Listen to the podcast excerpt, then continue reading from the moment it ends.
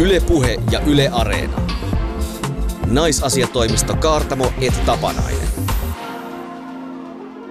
Hyvää päivää. Täällä Feministiradionne. Tänäänkään naisasiatoimisto ei ole aivan koronavapaata vyöhykettä, mutta pidämme yllä iloista 20-lukua kaikin voimin. Talouden taantuman ja kriisien aikaan naisten tehtävänä on ollut perinteisesti viihdyttää joukkoja, joten täällä ollaan, paidat päällä, puhumassa taiteesta, taiteen kaanonista, jonka tunnistaa esimerkiksi siitä, ettei naisilla ole paitaa. Vieraamme taidekuraattori Elina Suoyrjö kertoo, kuinka taidehistoriaa kirjoitetaan nyt uusiksi. Isofeministi vastaa kysymykseen siitä, onko machismo iskostunut latinalaisamerikkalaisen kulttuurin ikiroutaan vai joko kevään kunniaksi sulaa. No miten on Outi sun ikiroudan kevät sujunut? Ootko machoillut menemään? Onko kukaan machoillut menemään? No musta on enemmänkin tullut sellainen tota noin, niin matriarkaatti, joka valvoo kaikkien perheenjäsenien hygieniakäyttäytymistä. Ah, okei. Okay. Meillä se on mies, joka katsoo, että onko se 20 sekkaa kestänyt se käsienpesu vai ei. Mä sain esimerkiksi perheenjäsenet kiinni siitä, että kun mä olin laittanut kaikille omat pyyhkeet, niin kuin tietenkin kuuluu nyt, mm-hmm. Niin äh, tota, vain Uutitaralla merkittyä pyyhettä oli käyttänyt ja senhän huomaa siitä, kun kaikkien muiden pyyhkeet on tärkättyjä ja kuivia ja yksi on vain märkä. Tai sitten he eivät vain pese käsiään. Molempi pahempi. Mm, mutta tämmöisiä niin kuin muistutuksia meillä jaetaan miehille, koska kaikki miehet hän on just sellaisia. Eihän ne pese edes käsiä. Joo. Mutta mä oon miettinyt tässä viime aikoina kyllä tota kaikenlaisia sukupuolistereotypioita, niin kuin kaikissa muissakin elämäntilanteissa. Ja, ja tota, nyt tässä niin kuin, tämmöisen niin kuin kotona pysyttely kevään aikana, niin aika lailla niin kuin monenlaiset sukupuoliroolit tulee niin kuin hyvin näkyviksi kotona – että, että kun tehdään etätöitä ja tehdään koulua kotoa käsin ja kotona on vielä päiväkotikin, niin että kuka on siellä sitten se keittäjä ja siivoa ja, ja, ja sitä rataa. Onko teillä luisunut siihen, että sitten järjestyksen pitäjä on nainen, joka pitää huolta siitä, että pysyy jonkinnäköinen järjestys siinä elämässä vai mitä, mitä sä tarkoitat? No mä oon ottanut aika vahvasti niin kuin rehtorin roolin, Joo. mutta rehtori on myös niin kuin alamaisilleen niin kuin jakanut aika hyvin niin kuin kotitöiden tekemistä. Eli, eli ö, tällä keväällä on ollut sillä vähän niin kuin yllättävätkin seuraukset, että niin kuin kotityöt on tullut tasavertaisemmiksi. Ah, okei, okay, no toi on hienoa. Me mm. ollaan kyllä ihan naisteltu menemään joka päivä un, uusi talouden ja työtehtävien uusjako meneillään, että, että tota, toi voisi olla ihan hyvä tuommoinen mm. joku järjestelmä. Mm, mutta on siis vaatinut tätä vahvaa matriarkaattia, joka on niin johtanut tätä poikkeustilannetta, mutta meillä siis tehdään ö, kotona niin kuin Suomessa hallituskin tekee, että, että naisvalta, kyllä se näin on. Mutta, mutta ihan oikeasti niin mua on alkanut kyllästyttää tota, nämä kaikenlaiset sukupuolistereotypiat niin kuin jostain syystä enemmän ja enemmän. Että kun mekin tässä ohjelmassa nyt koko ajan ollaan, että miehet sitä ja tätä ja, ja, ja näin ja, ja naiset ei ollenkaan sitä ja tota, niin mä niin kuin tiedät, vaan niin kuin haluaisin hirveästi lopettaa itse semmoisen sukupuolistereotypioiden viljelyn, mikä kyllä niin kuin tuottaa tiettyjä haasteita. Niin, se on totta. Ja, ja just tämä, kun meillä oli vieraina kirjailijat Juhani Brander ja Jani Nieminen ja puhuttiin sitä miehen roolista ja siitä, minkälaisia rooliodotuksia ja minkälaista ahdistusta se voi aiheuttaa ja ennen kaikkea häpeää, mm. niin sitten tavallaan se, että pystyisi puhumaan niistä asioista sillä rakenteellisella tasolla, sillä kuumalla seksikkäällä rakenteellisella tasolla, eikä aina sillä, että kun miehet toimii näin. Mm, mm. Mutta se on hirveän vaikeaa. Me ollaan puhuttu sitä sun kanssa. Se on tosi vaikeaa. Mm, mm. Ja kun tässä on niin kuin, ainahan niin kuin miehet ja miesten edustajat on sanonut vaikka, että no kyllä naisetkin hakkaa ja kyllä niin kuin miehetkin kokee väkivaltaa ja työsyrjintää ja sitä ja tätä – niin kyllä se, niin kuin, se oma puolustus on ollut kyllä aika niin kuin nopeasti semmoinen siilipuolustus, että no joo joo, onhan teilläkin, mutta nämä ongelmat on naisilla paljon suurempia. Sitten on tietyllä tavalla niin kuin vähän jäänyt niin kuin vähemmälle huomiolle se, että samaan aikaan kun vaatii, että niin kuin tasa-arvo tulee ja, ja patriarkaatti katoaa ja feminismi hoitaa myös niin kuin miesten ongelmat, niin on ollut vähän sille, että feminismi sit hoitaa ne niin kuin automaattisesti, mm. E, eikä niin, että, että olisi niin kuin sit oikein niin kuin pysähtynyt kuulemaan – ja se on hirveän luonnollista, koska on niin kuin just sanonut niin kuin sen oman naamansa auki. Kuunnelkaa, niin kuin mitä meille on tapahtunut ja tapahtuu tässä. Niin tota on ollut niin kuin vaikeaa ottaa vielä niin kuin se toisen niin kuin kokemus sillä huomioon. Mutta koronakevät lupaukseni on se, että yritän enemmän ja, ja kun niin kuin intersektionaaliseen feminismiin kuuluu niin kuin se, että kuunnellaan niin kuin kaikkien sorrettujen näkökulma, niin sit pitääkö tätä nyt levittää sitten tavallaan niin kuin sinne niin kuin miestenkin näkökulman mm. kuulemiseen, koska totta kai heitäkin sorretaan, niin kyllä vastaukseni on ehkä joo. Yritän. Eh, ehkä joo. Niin, mä oon tajunnut, että kun miehet on alkanut puhua ja sitten mä oon kuunnellut niitä, niin mä oon tajunnut, että, että niin kuin miesten tasa-arvon ongelmat on niin kuin hyvin paljon samoja kuin naisten. Väkivalta, mm seksuaalinen häirintä. Ulkonäköpaineet. Mm. Ja niin kuin hirveän tiukat ja joustamattomat niin kuin rooliodotukset. Niin tekee mieli vaan alkaa lakata niin kuin vasta argumentoimasta enää.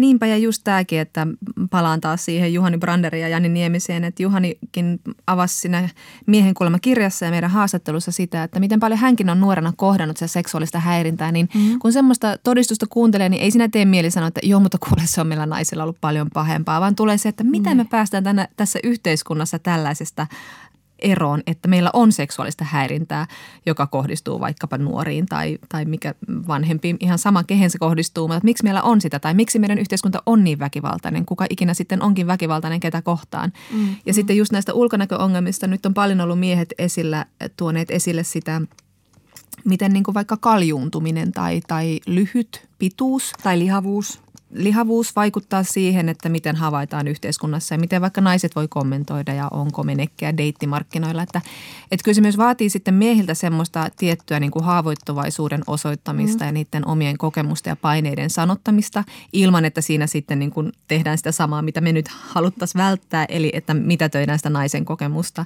mm. että tuodaan se ongelma esiin, mutta mm. kerrotaan sitten niistä omista kokemusta, niin niitä on jotenkin helpompi kuunnella, kun sitten aika usein sieltä saattaa tulla sellainen jyrä, joka jyrää sen naisen kokemuksia ja sanoo, että kuule, on meilläkin rankkaa. Mm, mm. Että ylipäätään sellaista dialogia kaikkien mm. sukupuolien välillä, niin sitähän sitä tietenkin kaipaisi niin. ja kuuntelua. Niin. Ja sitten kun niin vähän silleen niin kuin häpeällisesti huomaa, että on itse niin kuin mukana siinä patriarkaatissa, joka sortaa miehiä ja asettaa niille myös niin kuin kaikenlaisia niin kuin odotuksia. Että Juhani Branderkin kertoi siitä monille miehille yhteisestä tutusta kokemuksesta, että vaikka naiset puristelee perseestä, nuoremmat tai vanhemmat jossain baarissa, tai silloin kun me käytiin vielä baareissa, niin, tota, niin, niin että olen mäkin joskus niin kuin nuorempana jotenkin niin kuin leikkisästi niin, kuin niin tehnyt. Että ihan samanlaista niin kuin sortunut mm. johonkin seksuaaliseen häirintään. Niinpä, mutta eihän sillä ole mitään väliä, koska se on mies. Miestä voi kohdella kuinka sattuu. Kun valta-asetelmat on ollut niin epäsuhtaisia, niin sitten on mieltänyt, että sen tekeminen on jotenkin ok okompaa.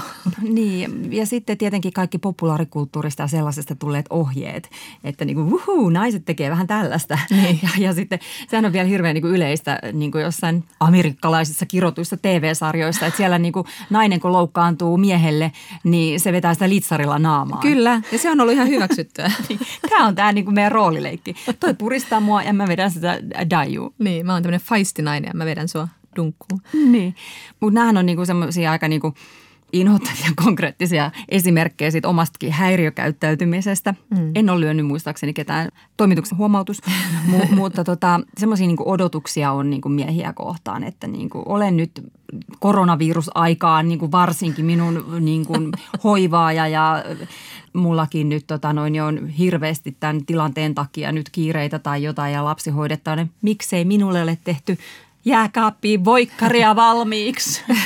Aivan.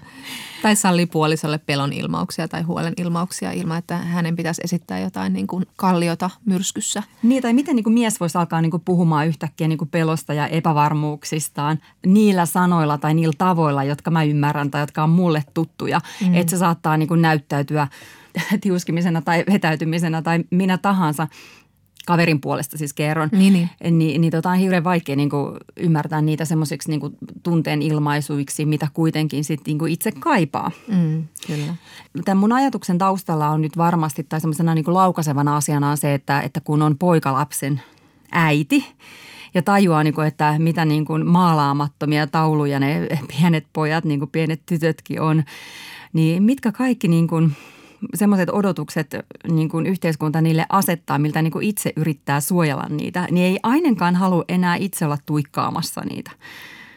Just näin. Mm. Ja, sitten, ja sitten myös se, että, että kuitenkin kun omassa elämänpiirissä on niin paljon miehiä, jotka ei sovi mitenkään siihen toksisen maskuliinisuuden malliin, eli on ihan erilaisia hoivaavia tunteikkaita ja niin poispäin eh, ihmisiä, niin, niin sitten myöskin senkin valossa on vähän silleen tuntuu aina välillä oudolta puhua näistä – mutta että joka tapauksessa se ei tarkoita sitä, että nyt ollaan, että kaikki on ongelmat on ratkaistu, vaan että puhutaan siitä, että minkälainen se miehen malli yleisesti on. Ja sitähän nyt tietenkin on alettu purkamaan ja on ihan mahtavaa, että meillä on näitä miehiä, jotka ottaa näitä asioita puheeksi ja sanoo, että itse se on aika helvetin rasittavaa ja raskasta ja rajoittavaa olla mies välillä tässä yhteiskunnassa.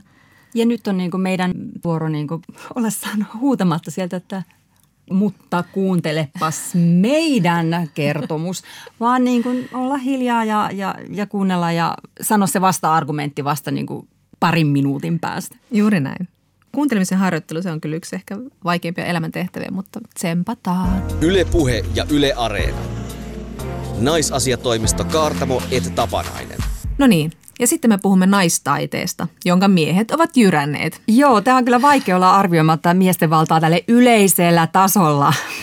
Ähm, kun ajatellaan taiteen historiaa ja on vaikka pitänyt luetella mieleen tulevia suuria taiteilijoita, niin aika monen mieleen tulee ekana sellaiset nimet kuin Michelangelo, mies, Van Gogh, mies, Kandinsky, mies, Picasso, mies, Akseli Kallenkallela. Mies, mies. Mutta nyt on aistittavissa sellainen ei niin hiljainen signaali, kun koko ajan nostetaan tämmöisiä unohdettuja ja aina sivuutettuja taiteilijoita ja osoitetaan heidän töidensä ansiot, eli naiset. Vieraamme Elina Suoyrjö on kuraattori ja turkulaisen nykytaidetila Titanikin toiminnanjohtaja. Elina, kirjoitetaanko me nyt taiteen historiaa uusiksi tänä aikana? No itse asiassa joo, siis sanoisin, että kyllä, mutta myös just, just nämä feministiset ja myös postkolonialistiset taiteen tutkijat on myös kirjoittanut sitä jo niin kuin 70-luvulta saakka uusiksi, mutta ehkä tosiaan niin kuin asiat silleen konkretisoituu aika pitkällä aikavälillä tai hi- hitaasti siinä mielessä, että nyt se alkaa niin kuin näkyä, näkyä museoissa ja, museoissa ja muissa ohjelmistoissa. Miten sä olet itse opiskellut taidehistoriaa yliopistossa? Millaisen käsityksen sä sait silloin opintojen aikana taiteesta tai taiteilijoista No mulla oli tota, siinä mielessä tosi hyvä, hyvä tämmöinen feministinen opetus, että mun, mun professorina oli Renja Suominen-Kokkonen, joka on tota, feministinen taiteen ja arkkitehtuurin tutkija ja hän oli sitten oikeastaan mun niin kun, opettajana ihan niin kun, ekoista seminaareista graduseminaariin saakka. Eli tämä feministinen kritiikki on hyvinkin pitkälti kulkenut osana mun taidehistorian tutustumista ja myös sen, sen tulkitsemista – että tavallaan tämä niin ymmärrys siitä, miten sukupuolitetut ää, erilaiset valtarakenteet on, on sisäänrakennettuna sekä itse siinä taidehistorian kirjoituksessa että sitten erilaisissa taiteen instituutioissa, niin kuin vaikka taideopetuksessa tai museoissa tai, tai sitten just tässä patriarkaalisessa taidehistorian kanonissa, mistä tämä nyt alkoi näitä miesmestareita luetellessa, niin – taidehistoria ei ole millään tavalla erillinen muusta yhteiskunnasta ja samat valtarakenteet ja sukupuolittuneet valtarakenteet sijaitsee myös siellä. Ja tämä on ollut sellainen arvokas asia, minkä olen kantanut mukana niin niistä ihan ekoista opinnoista saakka. Selitä vielä tota tämmöiselle järvenpääläiselle, että, että tota, mitä kaikkea se niin kuin feministinen kritiikki tarkoittaa. Mä menen taidemuseoon, niin mä näen tosiaan näiden miesten tekemiä töitä alastumista naisista. Sanoin tuossa aikaisemmin, että tosiaan 70-luvulta saakka nämä feministiset taiteen historioitsijat on, on niin kuin keskittynyt näihin kysymyksiin ja ehkä sellainen niin kuin kaikista klassikoin teksti on vuodelta 71 amerikkalaisen Linda Nohlinin teksti, joka oli tämmöinen niin artikkeli Why have there been no great women artists? Ja tavallaan niin kuin me edelleen nyt vastataan vähän niin kuin tähän kysymykseen, mutta hänen se pointti oli siinä, että hän niin kuin analysoi tämmöisiä ihan konkreettisia asioita, minkä takia naiset on aikoinaan jääneet ulos siitä, siitä hyvinkin miespainotteisesta kaanonista ja siinä on just ollut tämmöiset hyvin niin kuin todellakin konkreettiset asiat, että esimerkiksi niin kuin naisilta on on evätty mahdollisuus osallistua vaikka miesten alastonmaalaustunneille, eli niin kuin naiset ei ole päässyt tätä kautta niin kuin tekemään vaikka historiamaalausta, mikä siihen aikaan on ollut semmoinen kaikista arvostetuin taiteen muoto, eli naiset on automaattisesti vähän kuin, niin kuin sulkeutuneet pois siitä. Ja silleen tavallaan siis se Linda Nohlinin teesi siinä artikkelissa on se, että tosiaan että kyse ei ole niin kuin siitä, etteikö naiset olisi ollut yhtä hyviä kuin miehet, vaan että kyse on pikemminkin niin kuin just näistä taiteen instituutioista, ja jotka on niin kuin hyvinkin järjestelmällisesti just eri tavoin sulkeneet naisia ulkopuolelle siitä. Eli että nämä, nämä niin kuin mestariuden kriteerit on, on määritelty niin kuin miesten kautta. Mm-hmm. Ja sille, että tavallaan, että siinä tuli sekä kritiikkiä niin kuin näitä just eri instituutioita kohtaan, että sitten niin kuin itse tuota taidehistorian kirjoitusta kohtaan. Aika tällainen niin kuin konkreettinen esimerkki, mitä itse huomasin, siis tämä elokuva Nuoren naisen muotokuva, niin siinähän tuli itse asiassa tosi kiinnostavasti esiin just näitä erilaisia tota, syitä, minkä takia naiset on jäänyt. Et siinähän tuli just esimerkiksi tämä taiteilijahahmo sanoi yhdessä vaiheessa just, että, että hän ei ole päässyt näille, näille niin kuin alaston mallitunneille ja että hänen on itse salassa pitänyt järjestää ne mahdollisuudet maalata alastomia tai piirtää alastomia miehiä. Ja sitten toinen oli tämä, missä, mikä tulee sitten siellä elokuvan lopulla, missä hän on siellä salongissa, missä missä hän sitten paljastaa sille jollekin kollegalle tai keräilijälle, että teos, joka on ollut hänen isänsä nimissään siellä, että itse asiassa on hänen teoksensa. Mm. Ja niin kuin, että nämä on niin kuin hyvin tämmöisiä niin kuin klassisia esimerkkejä siitä, miten niin kuin naiset on, on kirjoitettu sen perinteisen mies, miespainotteisen taidehistorian kanonin ulkopuolelle. Mm. Tämä elokuva, nuoren naisen muotokuva, josta puhuit, niin siinä myös hyvin osoitetaan se, että miten nainen on ollut taiteen objekti sillä lailla, että tämän elokuvan tarinahan on se, että tämä taiteilijanainen tulee maalaamaan kuvaa salaa nuoresta naisesta, mm. joka ei halua mennä naimisiin, mutta siitä pitää maalata kuva sen takia, että se voidaan lähettää edeltä jollekin varakkaalle miehelle ja sitten hän sen kuvan perusteella valitsee, että ottaako se tämän nuoren naisen vaimokseen. Ja, ja siinä näytetään myös tämän nuoren naisen nykyinen koti, josta hän, hän ollaan sitten lähettämässä maailmalle, niin hänen äitinsä iso potretti on siellä seinällä ja hänen äitinsä kertoo, että niin tämä potretti tuli tähän taloon ennen minua. Aivan. Joo, eli siinä hyvin monellakin tavalla niin kuin, tosiaan niin kuin noi, ei ainoastaan siltä taiteen kentällä, vaan myös niin kuin just tämä, että miten, miten taide on täysin kiinni, kiinni muihin, muihin niin kuin yhteiskunnan rakenteisiin mm-hmm. ja toimii voimakkaasti osana sitä ja niiden rinnalla myös. Kuraattori Elina Suoyrjö, sä sanoitkin jo siitä, että nyt kun me nostetaan, puhutaan enemmän näistä naistaiteilijoista, niin voi unohtua se, että tästä on puhuttu jo 70-luvulta mm. asti. Ja esimerkiksi Guerrilla Girls-ryhmä kysyi 80-luvulla sitä, että pitääkö naisen olla alasti päästäkseen Metin arvostettuun taidemuseon nykissä. Siellä kun oli vähemmän kuin 4 prosenttia Metin taiteilijoista oli naisia, mutta 85 prosenttia näistä alastonkuvista esitti naisia. Mutta miksi luulet, että asiat on nyt muutoksessa? Mikä on johtanut siihen, että jossain murroskohdassa me nyt eletään kuitenkin? Mm. Aivan, ja se on kyllä totta, että niin varsinkin Suomessa se näkyy näiden suurten museoiden ohjelmistoissa nyt tosi vahvasti. Että naispuolisia taiteilijoita tuodaan esiin. Mutta sitten mä mietin tätäkin silleen, että et tuntuu, että tässäkin ollaan varmasti menty silleen niin kuin, kun feminismeissä mennään aalloissa, niin varmasti myös tässä ollaan men, menty erilaisissa aalloissa ja en ole varma kuinka monessa aalto nyt on niin kuin meneillään ja sitten ehkä yksikin on semmoinen asia, mikä ei ole sitten, että mitkä, mitkäkin aallot on ulottunut mihinkin saakka, että yksihän semmoinen tosi, tosi suuri juttu niin kuin kansainvälisellä taidekentällä oli tuossa niin 2000-luvun alussa, sanotaan 2000 2005-2008, jolloin niin todella monet ää, tällaiset tosi keskeiset museoinstituutiot teki isoja retrospektiivisia näyttelyitä, joko niin kuin, ää, sekä niin kuin naisten tai naisoletettujen tekemästä taiteesta että feministisestä taiteesta. Tu, ihan tuossa nyt länsinaapurissa Tukholmassa Moderna Museetissa oli tämmöinen iso, iso projekti, joka kohdistui niin kuin enemmän museon kokoelmiin, missä haluttiin niin kuin hankkia.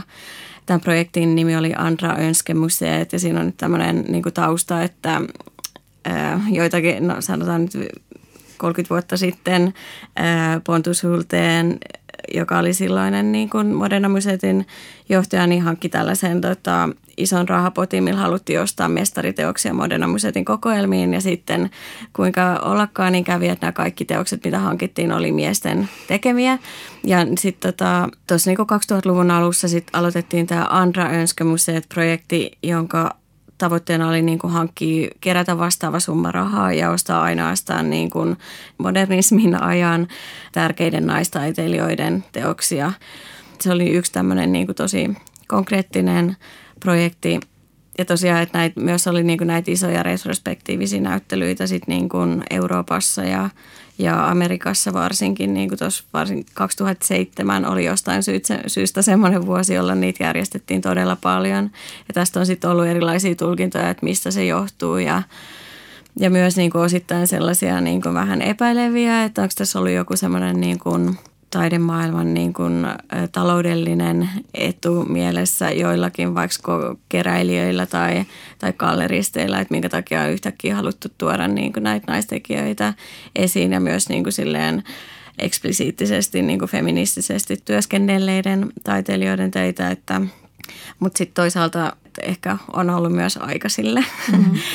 ja suurin osa näistä tosiaan näistä näyttelyistä käsitteli niin kuin taiteen ja feminismin suhdet nimenomaan niin kuin historiallisesti sille, että se on liike, joka on alkanut niin kuin 60-70-luvuilla ja miten se useimmiten sitten näkyy niin kuin tänä päivänä, että siinä on tavallaan rinnastettu useimmissa näyttelyissä silleen niin kuin, tavallaan näiden pioneerien töitä sitten niin kuin nykytaiteilijoiden teoksiin. Mm. Mutta, mutta tota, varmaan niin kuin viimeaikoinen niin kuin keskustelu myös niin kuin sukupuolesta naisten asemasta on vaikuttanut. Et en mä usko, että voisi enää tapahtua sellaista niin kuin siellä Modernan museetissa aikaisemmin, että hups, ostettiinkin vain miesten töitä. Kyllä. Et nyt joku tulisi sentään niin kuin ajatelleeksi sitä. Kyllä.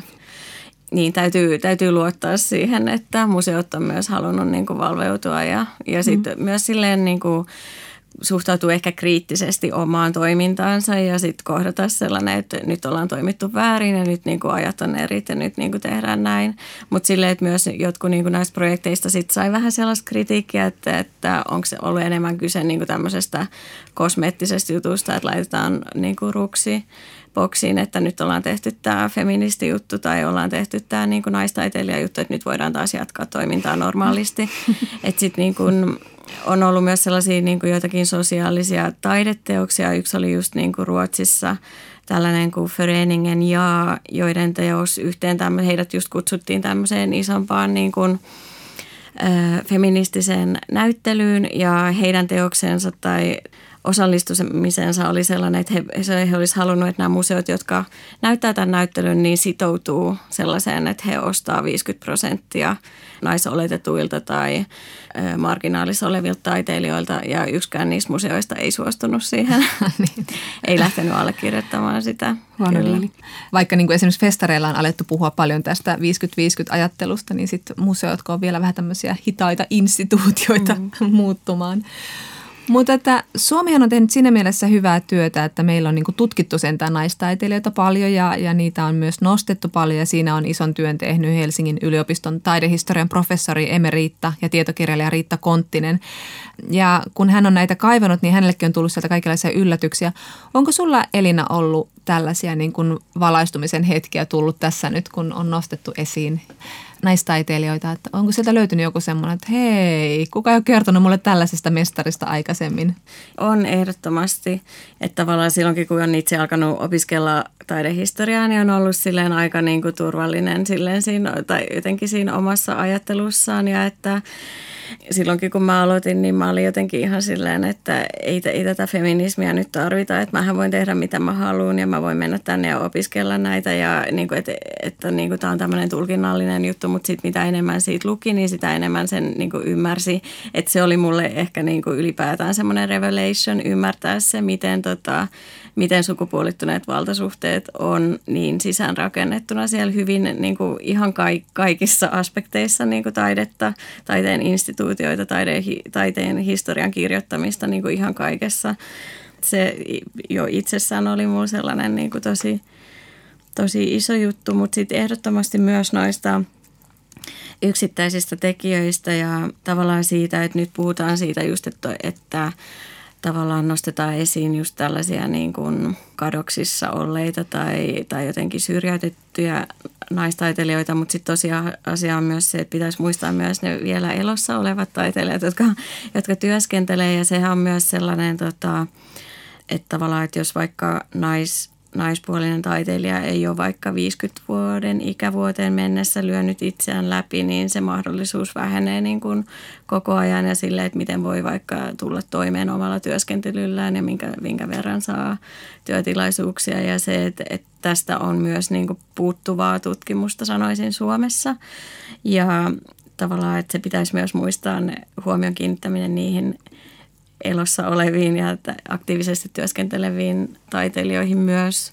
Mutta ehkä semmoinen yksi, jonka mä mielellään mainitsen niin noista just tämmöisistä löydetyistä, niin mulla oli sellainen itse asiassa libanonilainen taiteilija kuin Hukuet Kaland, joka on tehnyt niin ihan mielettömiä että hän on työskennellyt niin kuin, hän itse asiassa niin kuin kuoli tosi ihan niin kuin, muistaakseni 2000, 18 tai 19, eli hyvinkin hiljattain ja niin kuin työskenteli ihan niin kuin loppuun saakka ja just on työskennellyt niin kuin maalarina ja, ja veistotaiteen parissa ja sitten myös tehnyt tosi upeita erottisia piirustuksia ja tämä on niin kuin yksi sellainen nimi, mitä vaan ei ollut nähnyt ja sitten selvästi just tällainen niin kuin merkittävän uran tehnyt taiteilija, jonka työskentely on ollut hyvinkin näkymättömissä. Aivan.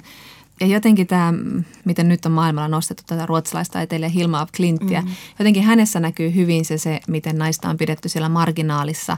Ja sitten, sitten kun hän ei ole tullut osaksi niitä taiteen instituutioita, niin hän ei tavallaan, hänen työtään ei ole arvostettu. Mm-hmm. Mutta Hilma af Klintin löytämisen myötä niin kuin tavallaan se taiteen historiankirjoitus on mennyt niin kuin abstraktin taiteen osalta aika uusiksi. Että on todettu, että hän itse asiassa on ollut ensimmäinen, joka on tehnyt sellaista abstraktia taidetta.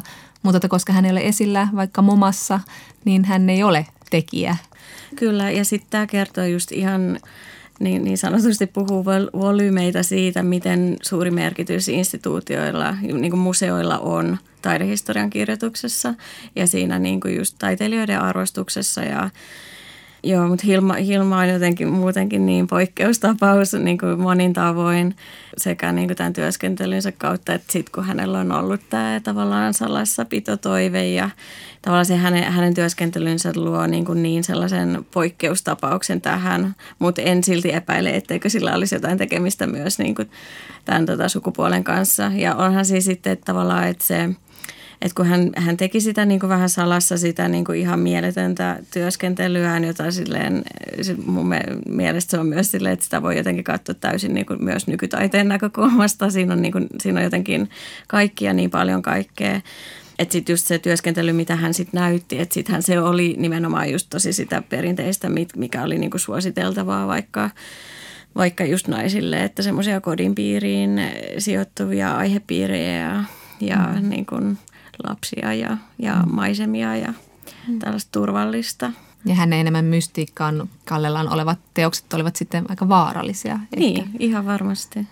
Niin toi on myös tosi kiinnostava toi ylipäätään kysymys niin taiteen vaarallisuudesta tai ehkä just niin tällaisena aikoina myös miettii sille, että – että kun eletään poikkeuksellisia aikoja ja taiteen merkitys nousee, mutta sitten samalla silloin huomataan se, että miten paljon sillä voi olla just vaikutusta ja miten se voi olla vaarallista ja siinä on joku semmoinen tietty vapaus, vapaus tehdä asioita niin, että sillä ei ole mitään, se ei voida sanoa, että sillä olisi suoraa vaikutusta, mutta sitten sillä itse asiassa kuitenkin on mm. usein. Sanoitkin jo, että nyt on museoissa ja instituutioissa esillä paljon naisia. Esimerkiksi ihan pääkaupunkiseudulla meillä on ollut Ateneumissa ja Helsingin taidemuseossa isoimmat näyttelyt on ollut Helene Schärpeckia ja Ellen Tesleffiä ja, ja nyt on niin kuin Emmassa esillä ja valokuvataiteen museossa esillä naisia ja, ja niin poispäin. Niin millä mielellä sä katselet nyt kuraattorina ja taidetarjontaa? Uskotko sä, että tämä muutos ei ole sellainen niin kuin silloin 2000-luvun alkupuolella, että nyt vähän taas hetkeksi keskitytään naisia, sitten palataan taas normaaliin?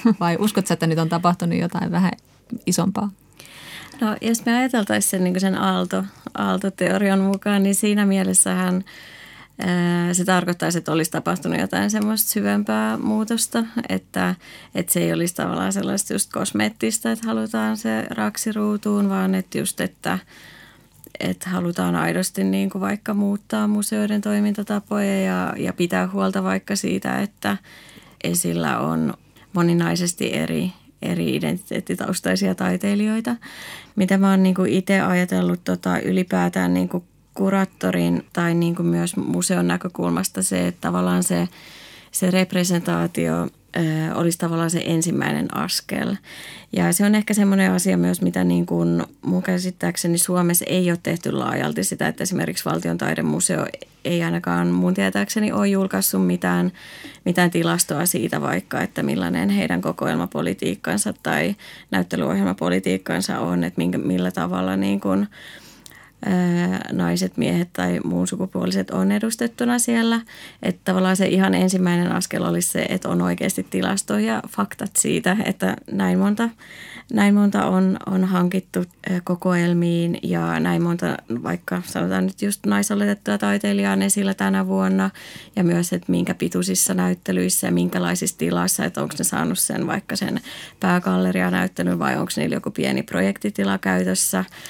Ja tällaiset, että tämä olisi tavallaan mun mielestä sellaisen jokaisen museon ensimmäinen askel niin kuin ylipäätään tasa-arvoisempaan työhön.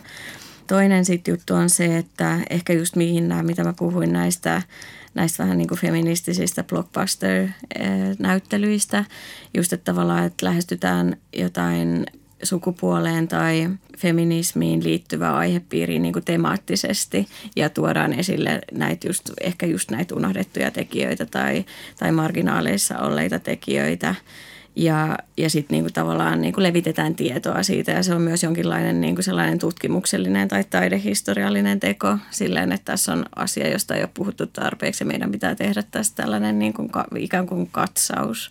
Mm. Ja sitten tavallaan se, mihin mä olen niin, niinku enemmän omassa työskentelyssäni keskittynyt on niinku tavallaan tällainen niinku, että feminismi on ikään kuin sisäänrakennettuna siinä, miten mä vaikka työskentelen taiteilijoiden kanssa tai, tai taideteosten kanssa tai yleisöjen kanssa ja tilojen kanssa ja miten tavallaan niin kuin se koko prosessi suodattuu sitä kautta. Mutta tosiaan se, että mikä koskee sitten enemmän tuollaisia museoita on just se, että pitää olla ne, ne faktat siitä, että mikä se tilanne on. Ja silloin voidaan puhua siitä, että jos sitten otetaan niin kuin sanotaan vaikka kolme – kolme tällaista vähän esillä ollutta naistaiteilijaa mukaan ohjelmistoon, niin sit, silloin se tarkoittaa, että on oikeasti tehty tietoisesti ja tähän on ollut tarvetta ja, ja täällä halutaan sanoa jotain. Niin, eli sä katsot tämmöisen feministisen linssin kautta, kun sä toimit kuraattorina. Keräättekö te siellä Titanikissa sitten tällaista dataa? Pidät sä huolta siitä, niin kuin katot sä vähän silleen tätä teidän mies, nais, muun sukupuolisuus, tasapainoa tai vaikka rodullistetut? Mm? Eli mä, mä aloitin siellä Titanikilla 2017 ja sitten silloin 2018 oli itse asiassa Titanikin semmoinen juhlavuosi, että Titanic täytti silloin 30 vuotta. Ja sitten me päätettiin vähän niin kuin osana siitä tehdä just tällainen niin kuin itsekriittinen katselmus ohjelmistoon ja tehtiin sitten semmoinen niin kartoitus ihan sen koko 30 vuoden ajalta, että minkä verran on ollut, mikä sukupuolijakauma on ollut Titanikin näyttelyohjelmistossa. Me ei vaan laskettu niitä päitä, vaan me otettiin myös huomioon se, että onko se ollut vaikka yksityisnäyttely vai ryhmänäyttely. Myös, että minkä pituinen se näyttely on ollut. Ja tota, sitten me otettiin myös sit lisäksi vielä, koska on kyse tällaisesta – taiteilijavetoisesta näyttelytilasta, niin missä on ollut perinteisesti alusta alkaen oikeastaan niin kuin avoin haku. Eli me otettiin myös hakemukset mukaan, koska semmoinen on myös, mihin mä törmäsin aika paljon, oli, että ihmiset aika nopeasti sille mututuntumalta sanoi vaikka, joo, mutta naiset ei hae niin paljon, että miehet hakee paljon enemmän. Ja myös, että naiset hakee ryhmänäyttelyitä, että ne ei hae yksityisnäyttelyitä ja sen takia niillä ei ole niitä. Mutta sitten kun meillä oli se koossa se koko data, niin itse asiassa kävi just, että esimerkiksi nämä kaksi mututuntuma, yli, hyvin yleistä mututuntumalausumaa, niin ne ei pitänyt lainkaan paikkansa. Eli naiset haki huomattavasti enemmän näyttelyaikoja kuin miehet ja myös naiset haki pääasiassa yksityisnäyttelyaikoja eikä suinkaan niitä ryhmänäyttelyaikoja, mitä sitten haluttiin, tavallaan haluttiin kuitata se, että se johtuu tästä, että ne ei ole hakenut, mutta se ei, ei ei pidä paikkansa. Meillä oli, niin kuin mä sanoisin, yllättävänkin niin kuin positiivinen se lopputulema, että 45 prosenttia naisoletettuja, 55 miesoletettuja. Eli se olisi voinut olla todella paljon pahempi. Mm. Mutta just tosiaan se, mikä oli myös selvä just sen takia, koska me otettiin huomioon nämä eri mu- muut muuttujat, niin se oli aivan selvä, että miesten on aina ollut helpompi saada yksityisnäyttelyaika aika Titanikista. Mm. Ja tosiaan sen jälkeen me ollaan sitten niin kuin ehdottomasti otettu niin kuin tämä huomioon siinä, siinä, kun ollaan rakennettu näyttelyohjelmistoja. Ja se on nyt tavallaan niin kuin tulee automaattisesti mukaan tällä hetkellä siihen, että mm. miten ajatellaan edustavuutta. Niin, että noissa niin kuin, vähän niin kuin patriarkaaliset rakenteet, ne tulee tosi syvälle kaikkiin mm. yhteiskunnan toimijoihin. Että meillähän on nämä, aina nämä myytit, että naiset ei hae pomon paikkoja Kyllä. tai ne ei hae palkankorotusta. Että ne näkyy niin kuin, kaikki nämä asenteet monella taholla. Että se on, se on hienoa, että olette kerännyt sitä dataa, Kyllä. kovaa dataa, joka kertoo Joo. toista totuutta. Feminismi vaatii vaivan näköä aika Kyllä. paljon. vaatii työtä. Taidekuraattori Elina Suo-Yrjö leikitään vielä semmoinen leikki, kun tässä nyt kaikenlaista muutakin saa kuvitella tässä kevään aikana, että jos naiset olisivat päässeet alun perin tasavertaisina tekemään miesten kanssa taidetta, vaikka aivan niitä alaston miesmalleista, niin tota, minkälaisia kuvia me nyt katsottaisiin taidemuseoissa? Olisiko se niinku samanlaista? Heijastaisiko se enemmän sitten vaan jotenkin niinku aikaa ja tyylisuuntauksia vai olisiko siellä jotain muuta? Niin, niin tosi vaikea kuvitella ja olisiko sitten ollut niin, että, että silti olisi vaikka niitä kodinkuvauksia ja muita, mutta jos miehet vaikka olisi tehnyt niitä. Ainakaan se kaanon ei olisi nyt sitten miehinen. Niin, se olisi toisenlainen. Joo, ja ehkä siihen itse asiassa siihen kaanoniin vielä, se, se on, voidaan puhua niin kuin patriarkaalisesta taidehistorian kaanonista ehdottomasti, mutta et just, että näitä t- tavallaan rinnakkaisia taiteen kertomuksia, mitkä voi olla sille enemmän just matrilineaarisia tai, tai niin kuin muuten niin kuin sellaisiin feministisiin – arvoihin perustuvia, niin niitä on tosiaan niin kuin kirjoitettu sit myös niin kuin ei ainoastaan taidehistorioitsijoiden, vaan sanoisin tosi vahvasti niin kuin taiteilijoiden ja myös niin kuin sit myöhemmin kuraattoreiden toimesta. 60-70-luvun vaihteessa naisliike ja ja taiteilijat, jotka, jotka Amerikassa ja Euroopassa oli tosi vahvasti mukana siinä naisliikkeessä, niin hehän on toiminut niin kuin tavallaan taidehistorioitsijoiden puolesta sen niin kuin kanonin purkajina ja kommentoijina ja kritisoina. Että just tämä niin kuin esimerkiksi Judy Chicagon tämä The Dinner Party teos on hyvin niin kuin, aika suoraan itse asiassa kommentoi tätä, että tämähän on niin kuin kunnianosoitus niin kuin naisille sekä niin kuin historiallisille että, että fiktiivisille naishahmoille, joille on katettu illallinen siihen installaatioon ja jokaiselle on tehty oma paikkansa. Ja sitten siinä on vielä käytetty näitä just niin sanotusti perinteisiä naisten taitoja, niin kuin käsityötaitoja, niin kuin posliinimaalausta ja keramiikkaa ja, ja kirjopistontaa ja, mu, ja muuta tekstiilitaidetta. Eli tota, sehän hyvinkin suoraan itse asiassa just kommentoi sitä, että kirjoitetaan jonkin toisenlainen historia ja kertomus siitä, mitkä tekijät on ollut merkittäviä ja, ja myös se, että miten he liittyy toisiinsa. Että siihen sitten liittyy, että siinä on ne 39 paikkaa, joille on asetettu se tavallaan oma istumapaikka siihen pöydän ääreen ja sitten sen lisäksi vielä niin kuin sen, sen kunkin oman ajan ympäriltä on koottu niitä muita naisten nimiä niin kuin kuhunkin paikkaan, että se kertoo just siitä, että hän liittyy häneen ja hän häneen ja hän häneen ja hän häneen. Eli se on nyt tällä hetkellä niin kuin pysyvästi installoitu sinne Brooklyn Museumiin. Ja siellä on siis tällainen niin kuin just 2007 avattu feministiselle taiteelle omistettu tota, osio. No nyt kun me eletään tätä pandemian aikaa, niin, niin moni taiteilija ja taideinstituutio kärsii, mutta myös me taiteen rakastajat, että nyt ei päästä niin hyvin taiteen äärelle. Mitä me voidaan tehdä nyt, kun me ollaan kotona? Onko taidemaailma keksinyt jotain tapoja päästää ihmiset taiteen äärelle tästä tilanteesta huolimatta? Esimerkiksi nythän niin kuin mm, miesten ja naisten tekemä taide tietyllä tavalla niin kuin digitaalisuuden myötä tasa-arvoistuu, että gallerian koolla tai taidenäyttelyn tai museon koolla ei ole väliä Niin, ei ole tavallaan sitä veruketta. Joo, totta. Mutta sitten tosiaan se on myös, että niin kun, siis naisoletettujen taiteilijoiden töitähän on vähemmän kaikissa museoissa. Niin, tavallaan siihen esillepanoon, siihen ei ole tämmöisiä verukkeita. Et siinä mielessä se on, pitäisi olla niin tasa-arvoisempaa. Tietysti se, että kaikillahan museoilla ei ole sellaisia resursseja, että niin pystyisi laittamaan vaikka kaikki kokoelmat nähtäväksi nettiin tai olen huomannut, että todella monet museot tekee sitä että tällä hetkellä, että he niin on postannut siitä, että näyttelyt tai just kokoelmat on, on selattavissa netissä. Sitten on myös aika monilla gallerioilla on silleen, no itse asiassa nyt kun aiemmin oli mainit, mainittiin tuosta Moderna Museetista, niin heille esimerkiksi on silleen, että he tekevät semmoisia niin kuin Insta-videoita, missä niin kuin henkilökunta esittelee teoksia, että tavallaan tekee semmoisia museokierroksia, vaikka se museo on suljettu itse asiassa nyt on itsekin huomannut tässä hyvinkin lähiaikoina, niin löytänyt esimerkiksi useampia niin kuin instatilejä, missä just eri, erityisesti tuodaan esiin naispuolisten taiteilijoiden työskentelyä. Esimerkiksi tämmöinen instatili kuin The Great Women Artists, niin täällä on taidehistorioitsija, joka tota, nostaa esiin, esiin eri sekä nykytaiteilijoita että sit historiallisia naistaiteilijoita. Ja, ja ne on myös silleen, että hän ei vaan postaa, vaan hän kirjoittaa niistä. Ja itse asiassa hän tekee myös niin kuin, podcastia. Ja sitten huomasin, että esimerkiksi tämä kansainvälinen Freeze-taidelehti, niin heillä on tällä hetkellä semmoinen podcast, jossa he tuo myös esiin eri naistaiteilijoiden työskentelyä. Ja niin kuin, että jotenkin tuntuu, että näitä itse asiassa on, jos, jos niitä alkaa tutkimaan, niin tällä hetkellä on paljon – paljon tota eri tahoja, jotka tuo näitä naistaiteilijoiden työskentelyä esiin. Eli sillä kotona neljän seinän sisällä voi pitää tämmöisen pika-oppimäärän, ottaa näitä podcasteja ja muita. Kyllä. Yle Puhe ja Yle Areena. Naisasiatoimisto Kaartamo et Tapanainen. Kas näin.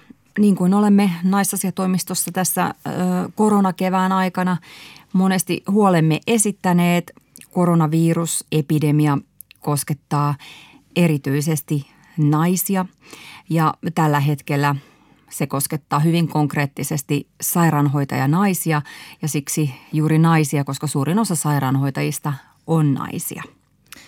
Joo, niin kuin Naisjärjestöjen keskusliiton puheenjohtaja Eva Biaudet sanoi, tätä kriisiä kannattelevat nimenomaan naisvaltaiset alat, eli, eli tota, heillä on suuri vastuu tässä ja näissä poikkeuksellisissa oloissa koko Suomi tukeutuu heihin. Niin, tässä tietenkin tota noin, niin on paljon mielessä sairaanhoitajat, jotka joutuvat tässä keväällä oman jaksamisensa äärirajalle varmasti. Ja, ja, ja tota, jotka tekee työtään oman terveytensä ja myös perheensä terveyden kustannuksella. Musta oli hirveän liikuttavaa, kun Suomessa koronakriisi oli aivan aluillaan, niin alettiin nähdä viestejä Espanjasta ja Italiasta, jossa ryhdyttiin tota noin, niin antamaan sairaanhoitajille ja muulle henkilökunnalle – näiden tämmöisten eristettyjen asuntojen parvekkeilta uploadit kello kahdeksan illalla. Juhlavaa, mutta niin kuin jotenkin kahden kaunista. No on, on todellakin kaunista. Täältä se kuulostaa, kun kokonainen kortteli tulee parvekkeelle ja aina nämä on tosi liikuttavia. Mm. Ja nyt meillä Suomessakin kiitellään joka puolelta sairaanhoitajia ja heidän venymistä ja jaksamistaan. Mutta tietenkin eihän nämä kiitollisuus- ja suosionosoitukset kyllä nyt riitä. Että olisiko nyt tämän epidemian jälkeen varsinkin korkea aika huomata se, että sairaanhoitajien ammatista pitää tulla ihan niin kuin korkeapalkkainen työ. Mm, mm. Siis ei se pitäisi olla mahdotonta, jos on poliittista tahtoa tarpeeksi ja kansalaiset vaatii sitä. Siis suomalaisethan on sympannut hoitajien palkankorotuksia, mutta poliittista tahtoa siihen ei ole vielä oikein saatu. Niin. Meillä on taloudellisesti tietenkin edessä vaikeat ajat ja talouden uusjakoa tehdään, mutta kun sitä tehdään, niin, niin olisiko mahdollista tota, muistaa tätä ammattiryhmää, joka on yksi tärkeimmistä. Raha ei, ei kasva puissa ja emme ole valtiovarainministereitä, Vielä. mutta, mutta, mutta tota noin, niin paljonhan on ollut puhetta siitä, että minkä takia me ei voitaisiin alkaa ajatella talouspolitiikkaa feministisestä näkökulmasta, jolloin siitä hyötyisivät esimerkiksi sairaanhoitajat. Kyllä, ja muut naisvaltaiset alat.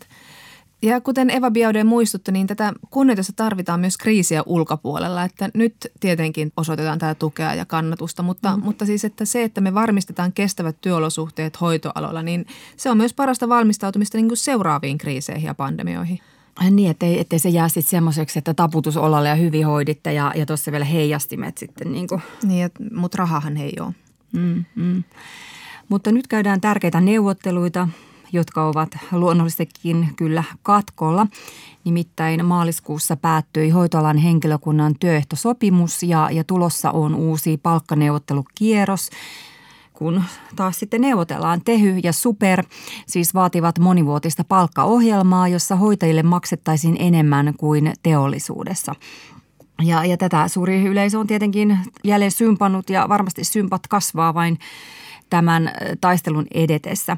Tosiaan me näemme sitten, että näkyykö tämä korona siinä oikeasti sitten niissä neuvotteluissa sitten kun niihin ehditään taas keskittyä. Että Tehyn puheenjohtaja Milla-Riikka Rytköseltä sekä Superin puheenjohtaja Silja Paavolalta tuli hyvin jämäkkä viesti siitä, että nyt kaikki neuvotteluprosessissa mukana olleet, heidän työpanostaan tarvitaan näissä oloissa ihan muualla.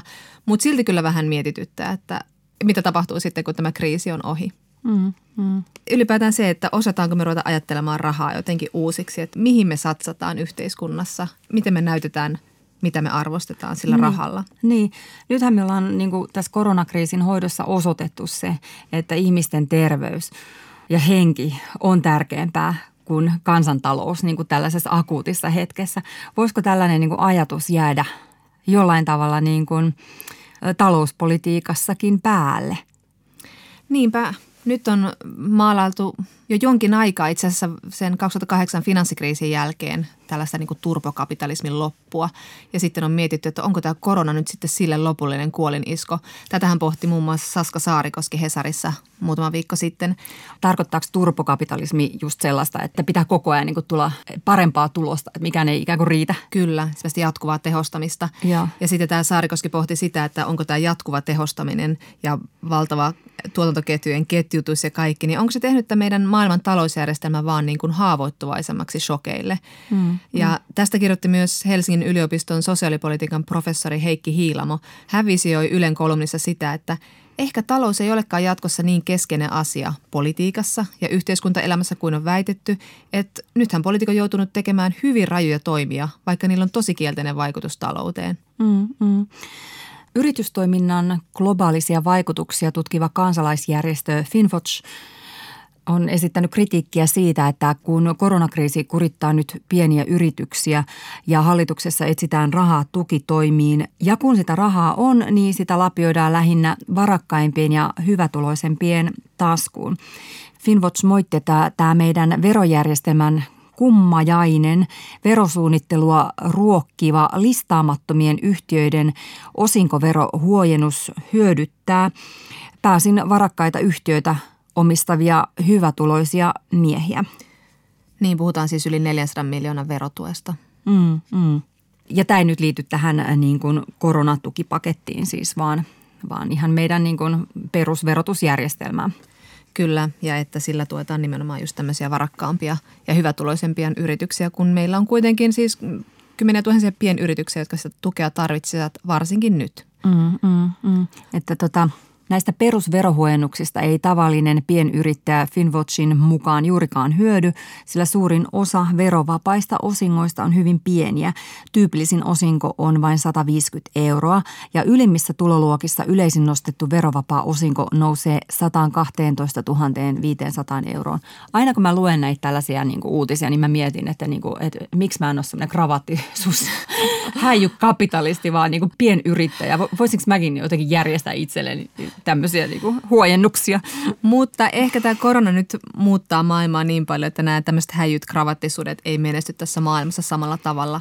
Hmm. Tällaisia on visioitu nyt, että ehkä kaikki nyt muuttuu. Globalisaatio on peruttu. Esimerkiksi tutkijayrittäjä Timo Järvensivu sanoi Ylen haastattelussa taanoin, että – että ehkä nyt nämä globaalit ja tehokkaat ruoan, lääkkeiden ja komponenttien tuotantoketjut huomataan liian haavoittuviksi, niin tämä koronasokki voi liikauttaa yhteisöjä kohti pienempää mittakaavaa, kuten huoltovarmemman lähiruuan buumia. Mm. Nettikauppojen heräteostosten ja globaalin postirahtirallin lumo voi hiipua. Ja tämä Järvensivu kysyy, että tehdäänkö kriisin jälkeen markkinataloudesta vielä tehokkaampaa vai lisätäänkö me sellaista niin kuin omavaraisuutta ja resilienssiä? Onhan meillä niin kuin tällainen niin kuin selkeästi ainakin hyvinvoivassa keskiluokassa ollut pitkään jo tällainen niin kuin trendi tai jonkinlainen niin kuin kiinnostus lähiruokaa kohtaan esimerkiksi ja paljon tällaista niin kuin, varsinkin pienemmissä kaupungeissa on tämmöistä niin kuin rekotoimintaa, missä tuottajat tuo jonnekin parkkipaikalle suorastaan omia tuotteitaan kananmunia takalukusta myytäväksi. Ne on hirveän suosittuja. Niinpä, mutta se on ollut sellaista niin kuin puuhastelua ja sitten seuraavana päivänä ollaan lennetty Taimaahan riemulomalle. Niin me tiedetään, tiedän mistä puhun. Ilman muuta, mutta kyllähän siinä on niin kuin myös tavallaan se niin kuin kysynnän ja tarjonnan laki, että ne on niin kuin pieniä, mutta kyllähän sitä tavaraa voisi olla niin kuin enemmänkin tarjolla, niin sitten sillä olisi enemmän kysyntääkin. Joo, ja, ja siis se, että mitä Heikki Hilmakin visioi siitä, että mikä meidän yhteiskunnassa korostuu jatkossa, niin me ollaan valmiita lopettamaan vaikka mannerten väliset lennot. Ja just tätä, että miten me aletaan miettiä sitä taloutta ja rahaa mm-hmm. ja, ja mitkä meidän arvot on. Ylen netin uutisissa vastuullisen liiketoiminnan professori Minna Halme Aalto-yliopistosta sanoi, että, että me näytetään näköjään olemaan valmiita hyväksymään talouden taantuma, jos me pelätään oman tai toistemme hengen puolesta. Että täytyy mennä niin pitkälle. Mm. Että kun sitten puhutaan ilmastonmuutoksesta, joka uhkaa ihmishenkiä todella vakavasti ja, tai koko planeetan tulevaisuutta, niin sellaista tunnetta pakosta ei ole tullut. Että mm. ilmasto on kyllä haluttu suojella, mutta ei tinkimällä talouskasvusta. Se ei ole niin. koskaan tullut kysymykseenkään kun se ilmastonmuutos lähestyy niin paljon hitaammin kuin vaikka joku koronavirus, niin sitä ei niin ole säikähdetty tarpeeksi. Niinpä, tai se on tuntunut niin jotenkin mahdottomalta, että emmehän nyt voi taloutta ajaa alas. Jotenkin mm. se ajattelu ei ole muuttunut samalla tavalla. Että ehkä tässä niin kuin, nyt kun on jouduttu tosiaankin niin kuin lopettamaan lentomatkustaminen, niin mitä jos tämä johtaa siihen, että me oikeasti niin kuin pysyvästi lopetetaan lentäminen? Mm. Et ehkä tässä tapahtuu jonkinlainen ajattelunmuutos. Siitähän on tässä paljon spekuloitu, että mitä tapahtuu ja kuinka nopeasti ihmiset voisivat oppia uusille tavoille. Hmm. On puhuttu, että puoli vuotta tarvitsee ihminen ennen kuin hän ymmärtää sen, että voi mennä junalla Lappiin tai muuta vastaavaa, eikä lentää lomalle muualle. Hmm. Mutta kun se mietitään näitä, että mikä on vakava ja mikä ei. Nythän niin kuin Forbes-lehden tutkimuksessa kerrottiin, että tämä Kiinan karanteenin aiheuttamien – ilmansaasteiden väheneminen, niin se yksistään on jo pelastanut siellä 77 000 ihmishenkeä.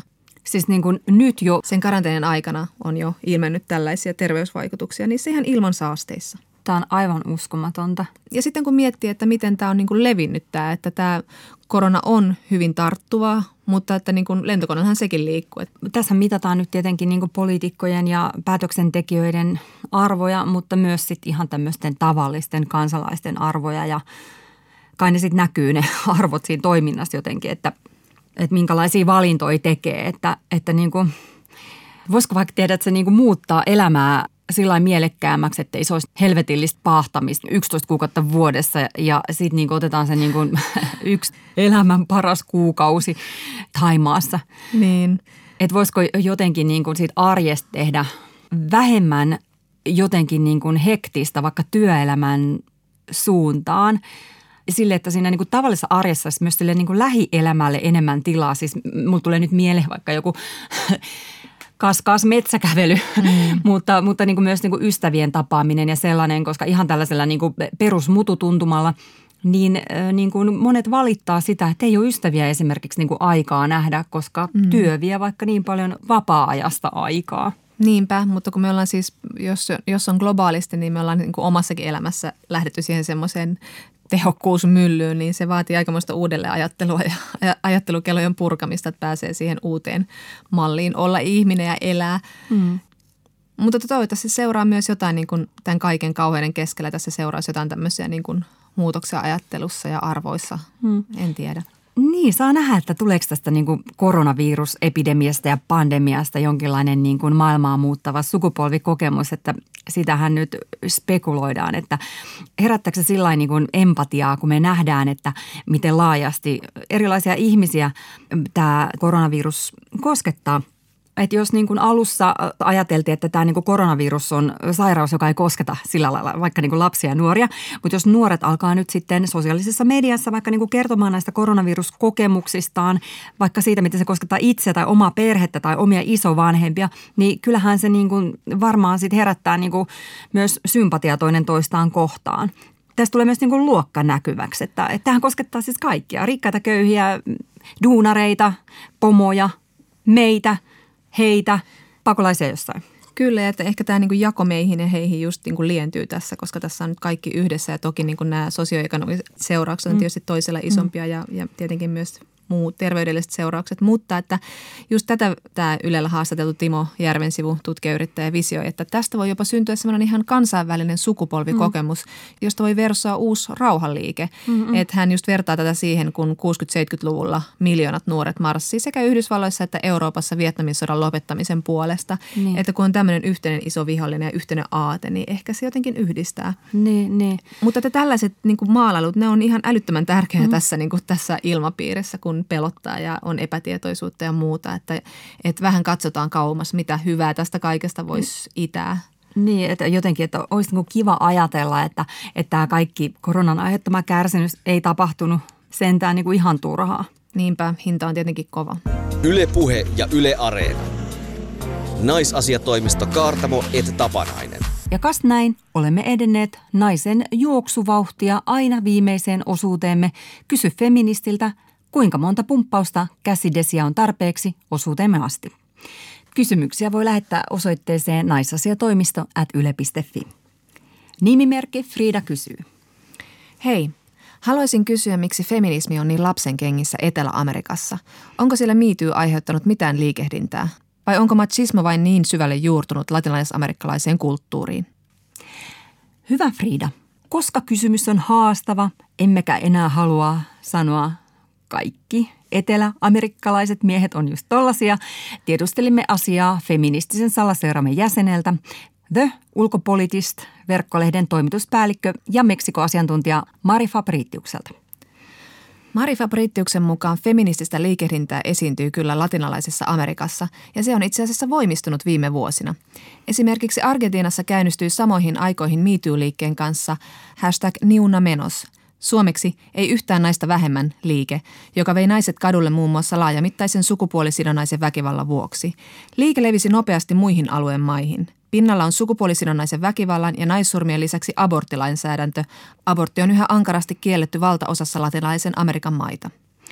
Aborttia vastustetaan, sillä se nähdään sukupuolihaureuden symbolina, siis naisen sukupuolihaureuden. Tämän käsityksen mukaan on nimittäin naisen oma vika, jos hän tulee raskaaksi, eikä häntä tule siis päästä pälkähästä abortin avulla. Aborttia eivät vastusta vain miehet, vaan myös monet naiset. Myös katolilaiselle maailmalle tyypillinen elämän kunnioittaminen naisen itsemääräämisoikeuden ohi heikentää abortin hyväksyttävyyttä. Tilanne on naisten oikeuksien näkökulmasta näinkin kehno, vaikka alueen väestö on verrattain nuorta. Meksiko-asiantuntija Mari Fabritius sanoo, että kehitys on hidasta, mutta sitä tapahtuu. Aktiivinen kansalaisyhteiskunta on yksi tekijä, joka puskee päättäjiä hiljalleen kansainvälisen yhteisön tuolla muutoksiin.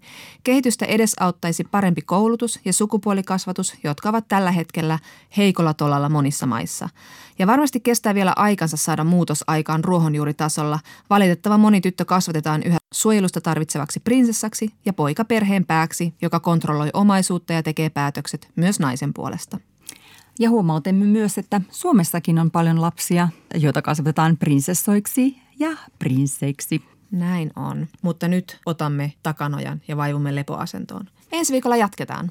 Siihen asti voikaa hyvin ja rakkautta radioiden äärelle. Hei hei! Hei! Ylepuhe ja Yle Areena. Naisasiatoimisto Kaartamo et Tapanainen.